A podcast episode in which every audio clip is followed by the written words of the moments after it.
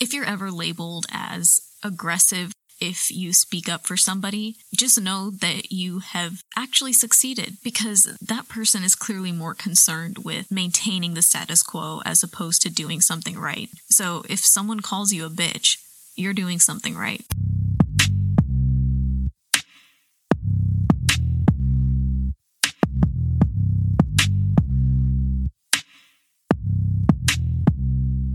Okay, y'all, it has been about a month since I've been on here with an episode, and I am so sorry about that. I think I'm going to blame it part on depression and part on dealing with some not so great feedback from people for my last episode where I interviewed the president for the Texas Federation for Republican Women. If you didn't listen to that, you should check that out. So this whole thing makes a little bit more sense to you.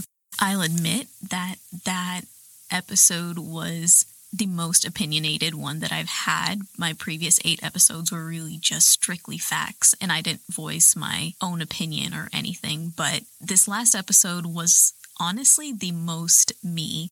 It was all thoroughly researched, but I did allow myself to express how I felt. If there were things that I thought were horrendously incorrect or immoral, I did express that. So anyway, I feel like the most appropriate topic of this episode is going to be about bystanders. So we're going to go through the social mechanics of the part bystanders play in social change. So you could turn off this podcast, or you could hang on and learn why and how you should be a disruptor yourself. And I always choose the latter, so I hope you do too. But I will warn you, this will not be a path to making you the most likable person, because out of personal experience, I will say that rejecting the bystander role doesn't make you very popular, but it's worth it. So that is that. Um, this is the world we inherit, and I'm your host, Anita Kirti. Thanks for listening.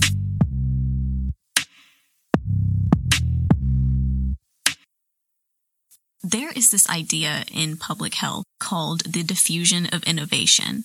It's a theory that explains how new ideas or technologies are spread and accepted by society. And it's this bell curve that is separated into four sections. And you can treat this as like a personality quiz if you'd like, as I'm describing these. The very edge of the bell curve, you have the innovators. So they're about two point five percent of the population. So innovators are just as they sound. They're the people who create new ideas. And obviously, there are not that many people who do that. And following them are the early adopters, and they make about thirteen point five percent of the population. These are your opinion leaders. They take on leadership roles and are usually really comfortable with taking on new ideas as well. And following that group is the early majority. These people make up thirty-four percent of the population. These people need a little bit more coaxing. They need a little more evidence to convince them of new ideas, but likely to take on new ideas than an average person. And they're a little bit skeptical of new things. And then following them is the late majority, which is thirty-four percent of the population as well. They are the people who are only going to take on a new idea or technology after a majority of the population has done so. So usually they look for other people to confirm whether or not they should accept an idea. And then at the very end, you have laggards, and they make up sixteen percent of the population. These people are conservative. They are very skeptical of new ideas and are usually more fearful and are the hardest to convince to adopt something new. So basically all of that to say that we can consider the early majority, late majority, and laggards as more likely to be your bystander people, the people who aren't going to really speak up when something wrong is being said or happening. And they make up eighty-four percent of the population. And it's really understandable. Evolutionarily, we want to create social cohesion. We want other people to accept us. If society doesn't accept us, our chances of survival are much less. So it's not surprising that it takes a long time for social change to occur. And it also explains why so many people are uncomfortable with disrupting the things around them. And that this theory also explains why so many people are likely to criticize you if you are questioning established ideas.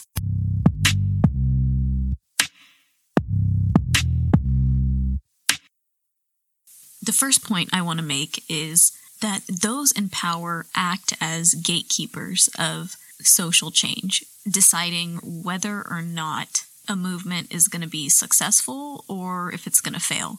So to look at it from a broader perspective, in society, each of us has some amount of power, some more than others, but when you choose to not speak up because it doesn't affect you, you essentially forego your power to the people at the top, the people who have the most power that will make consequential decisions for social movements. So let me explain that through the nineteen sixties civil rights movement. To set the scene, at this time, the civil rights movement of the sixties was mostly composed of Black people. There were very few white people that supported the movement or even approved of it. So in a Gallup poll in May of nineteen sixty-one, they found that sixty-one percent of white people at the time disapproved of the Freedom Riders, and only twenty-two percent approved of them. So white middle-class people were allowing for politicians and legislators to ignore the civil rights movement by not throwing their weight behind it out of self-interest and prejudice, making it very difficult for the civil rights movement to make any progress. I actually want to tell a story that illustrates this really well. Now, if I say who was the person to refuse to go to the back of the bus, everybody will think of Rosa Parks. But interestingly enough, a woman named Claudette Colvin had done the exact same thing nine months prior to Rosa Parks in the same exact city, in the same exact bus system.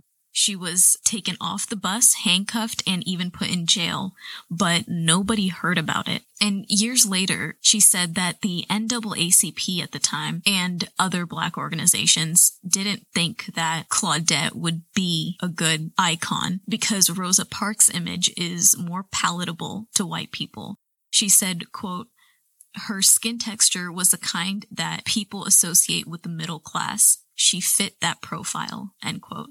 And that's a very telling story because that demonstrates that the civil rights leaders themselves were trying to convince white middle-class people to support their cause and how much it would mean for the strength of the movement if they had that support. Only recently, in the summer of twenty twenty, we saw what it would look like if people who have no skin in the game chose to do the right thing for the sake of doing the right thing. And I'm referring to the Black Lives Matter movement in the summer of twenty twenty.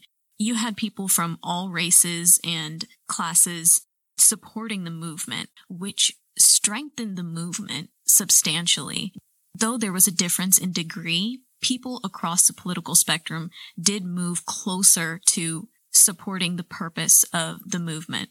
And I think this was a great example of people taking back their power, in that people who previously didn't concern themselves with this issue decided to reclaim their voice and speak up for the Black community.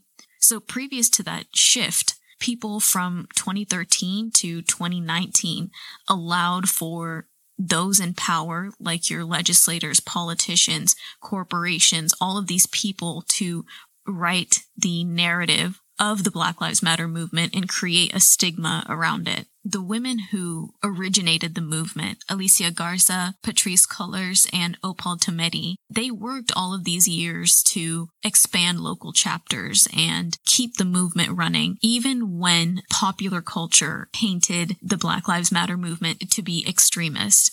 According to the New York Times, the Black Lives Matter movement actually had a net negative approval rating in twenty eighteen. And then later on, when it starts becoming popular and more and more of the country starts accepting the Black Lives Matter movement in twenty nineteen and twenty twenty, you get to July twenty twenty, and according to Monmouth University, seventy-one percent of Americans agree that the Black Lives Matter movement was critical to bringing attention to racial disparities, while in twenty sixteen, that was only fifty-eight percent.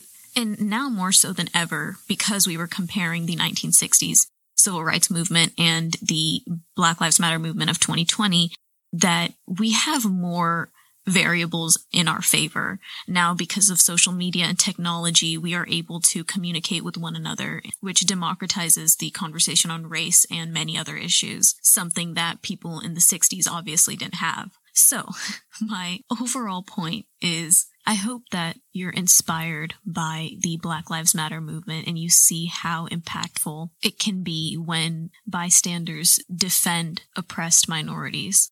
So the next time you think that what you're doing or saying doesn't matter, look to that. Like, this podcast is not the Oprah Winfrey show, but in a small way, I feel like I'm contributing to the larger picture. And frankly, I don't care if that upsets people. And I wanted to tack one last thing onto this, and this is for women specifically, so, um, which are the majority of my listeners. Hey, y'all. If you're ever labeled as aggressive or combative or annoying, if you speak up for somebody, just know that you have actually succeeded, because that person is clearly more concerned with maintaining the status quo as opposed to doing something right. They don't have a logical repartee for anything you have to say. So if someone calls you a bitch, you're doing something right. Okay, I'll end it there. If you liked this episode, please subscribe. Even if you didn't like it, please subscribe. This is The World We Inherit, and I'm your host, Anita Kirti.